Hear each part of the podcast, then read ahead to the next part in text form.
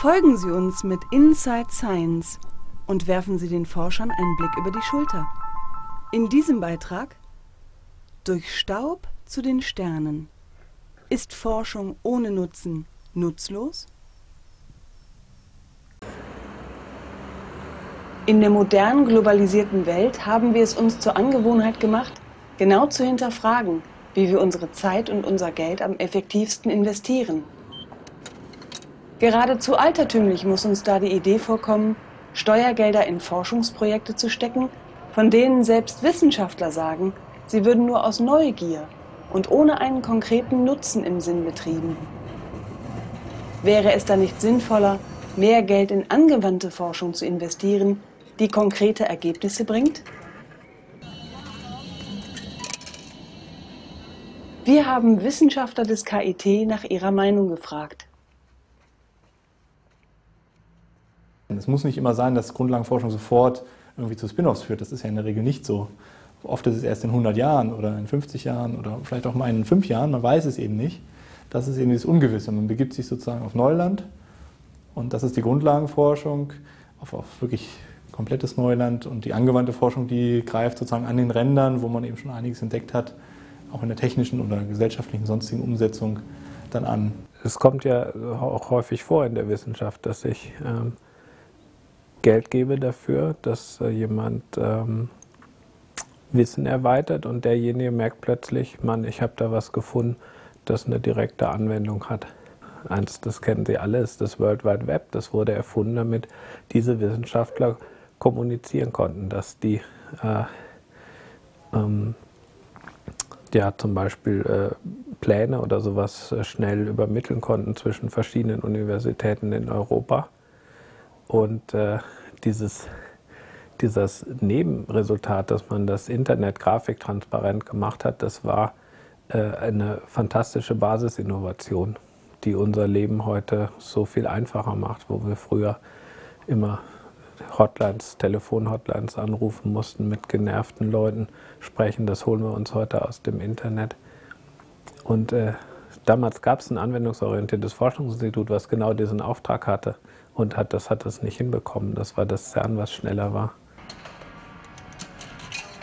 Grundlagenforscher freuen sich zu Recht darüber, wenn sie mit ihren Projekten den Kollegen aus der angewandten Forschung zuvorkommen und sozusagen nebenbei wertvolle Anwendungen wie zum Beispiel das Internet oder den Laser entwickeln.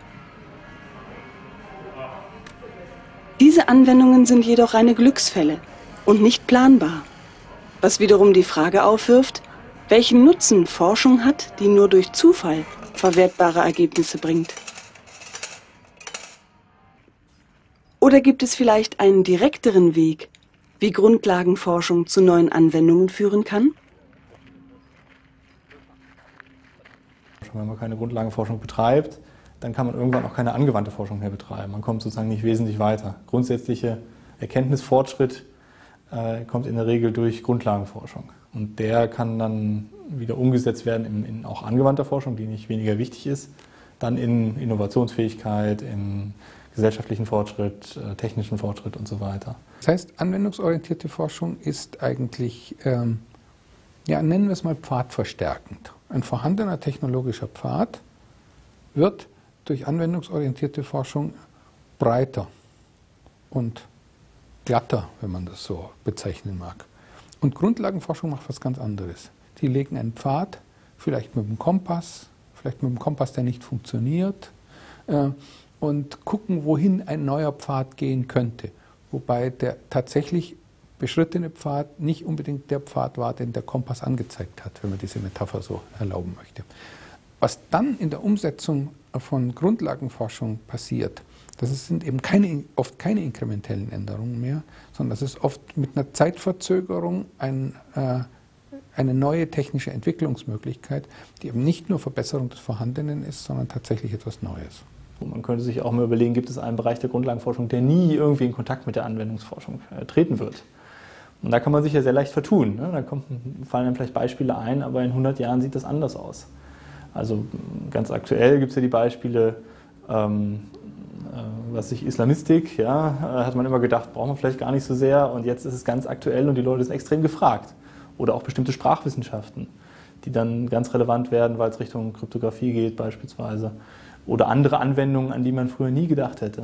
Und ich meine, das Beispiel mit, äh, äh, mit Herz haben Sie wahrscheinlich schon öfter gehört, der gefragt wurde, ja, wozu braucht man diese elektromagnetischen Wellen, die Sie da entdeckt haben. Und dann hat er angeblich gesagt, er könnte sich keine Anwendung vorstellen. Und heutzutage funktioniert fast gar nichts ohne elektromagnetische Wellen. Wenn wir den ganzen äh, Bereich äh, der medizinischen Grundlagenforschung sehen, dann ist das sehr oft so, dass es äh, Bereiche gibt, also äh, ob das nun äh, DNA oder also diese äh, große Entdeckungen gibt, die lang, lange Zeit in Anspruch genommen haben und wo auf einmal dann äh, der ganze äh, medizinische äh, Forschung einen unglaublichen Impetus bekommt, äh, um ganz neue Wege zu gehen. Also insofern, das weiß man aber von vornherein nicht, was man nun entdeckt und welchen Impact das sowohl als Wissenschaft auf Wissenschaft selbst haben wird, aber auch natürlich auch auf Gesellschaft. Und deswegen meine ich, dass es ähm, ein sehr, sehr wichtiges Gut ist, dass dieser Freiraum da ist, dass sie gewährleistet wird und dass auch Gesellschaft versteht, dass das wichtig ist, also nicht hier beschneiden zu wollen. Wenn es nur die wissenschaftsimmanenten Kriterien gäbe, dann würde das Wissenschaftssystem komplett Richtung Grundlagenforschung laufen und irgendwann wird es nur noch Publikationen produzieren, aber keine Anwendungen mehr. Und das will man ja nicht. Umgekehrt wenn man Wissenschaft jetzt nur nach Anwendungsmaßstäben beurteilt, dann würde die Grundlagenforschung vernachlässigt und irgendwann läuft das System leer, weil man das Wissen ja nicht mehr hat, was man aus der Grundlagenforschung hernehmen könnte, um neue Anwendungen zu machen. Also so gesehen ist das schon eine kluge Spannung. Im Alltagsgeschäft führt sie auch manchmal zu Ärgerlichkeiten. Zum einen, weil ähm, die Notwendigkeit entsteht, Rhetorik zu produzieren. Ja, also man muss nach der einen Seite glänzen und nach der anderen. Und auf der anderen Seite ist es manchmal äh, objektiv schon schwierig, in dieser Spannung ähm, sozusagen den, den mittleren Kurs zu halten. Grundlagenforscher brauchen also Freiheiten, um ihrer Neugier nachzugehen.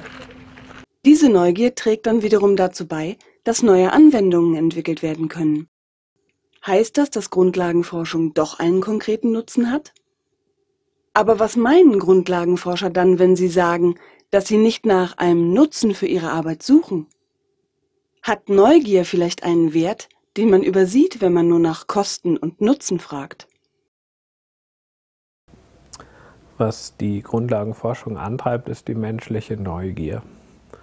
Und äh, dieser Wunsch und die Umgebung, in der wir leben, zu verstehen, auf einem sehr abstrakten Niveau. Also auch zum Beispiel die Frage, was sind die kleinsten Bausteine der Natur, wie ist das Universum entstanden.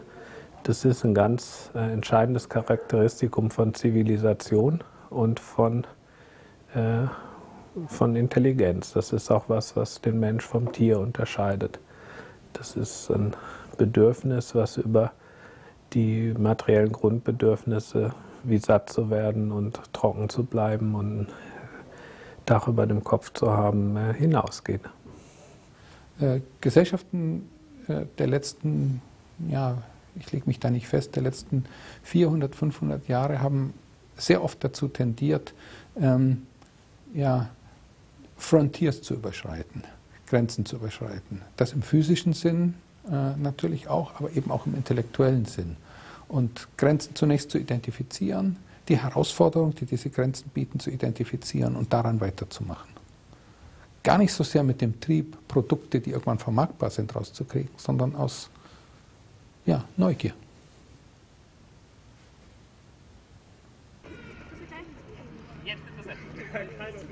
Ökonomische Fragen wie Kosten und Nutzen von Investitionen haben einen großen Einfluss auf unsere Gesellschaft. Dabei sollte jedoch nicht übersehen werden, dass die Ökonomie nur ein Teil der Gesellschaft ist und dass es Fragestellungen und Probleme gibt, die man nicht lösen kann, wenn man sich nur auf das unmittelbar Nützliche konzentriert. Wer das versucht, übersieht, dass sich unsere Gesellschaft nur weiterentwickeln kann, wenn Menschen die Freiheit haben, sich über die Beschränkungen des Denkbaren hinwegzusetzen um das Undenkbare zu versuchen. Die KIT-Serie Inside Science blickt den Wissenschaftlern des Sonderforschungsbereichs über die Schulter. In weiteren Beiträgen erfahren Sie mehr.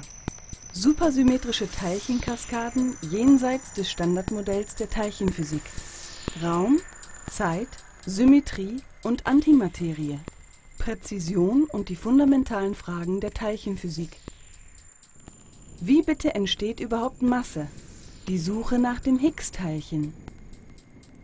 Die Monte-Carlo-Simulation für die Teilchenphysik. Sehen Sie auch Beiträge aus den drei Rubriken Wissenschaftler im Gespräch, fundamentale Fragen der Teilchenphysik und Inside Science an Schulen.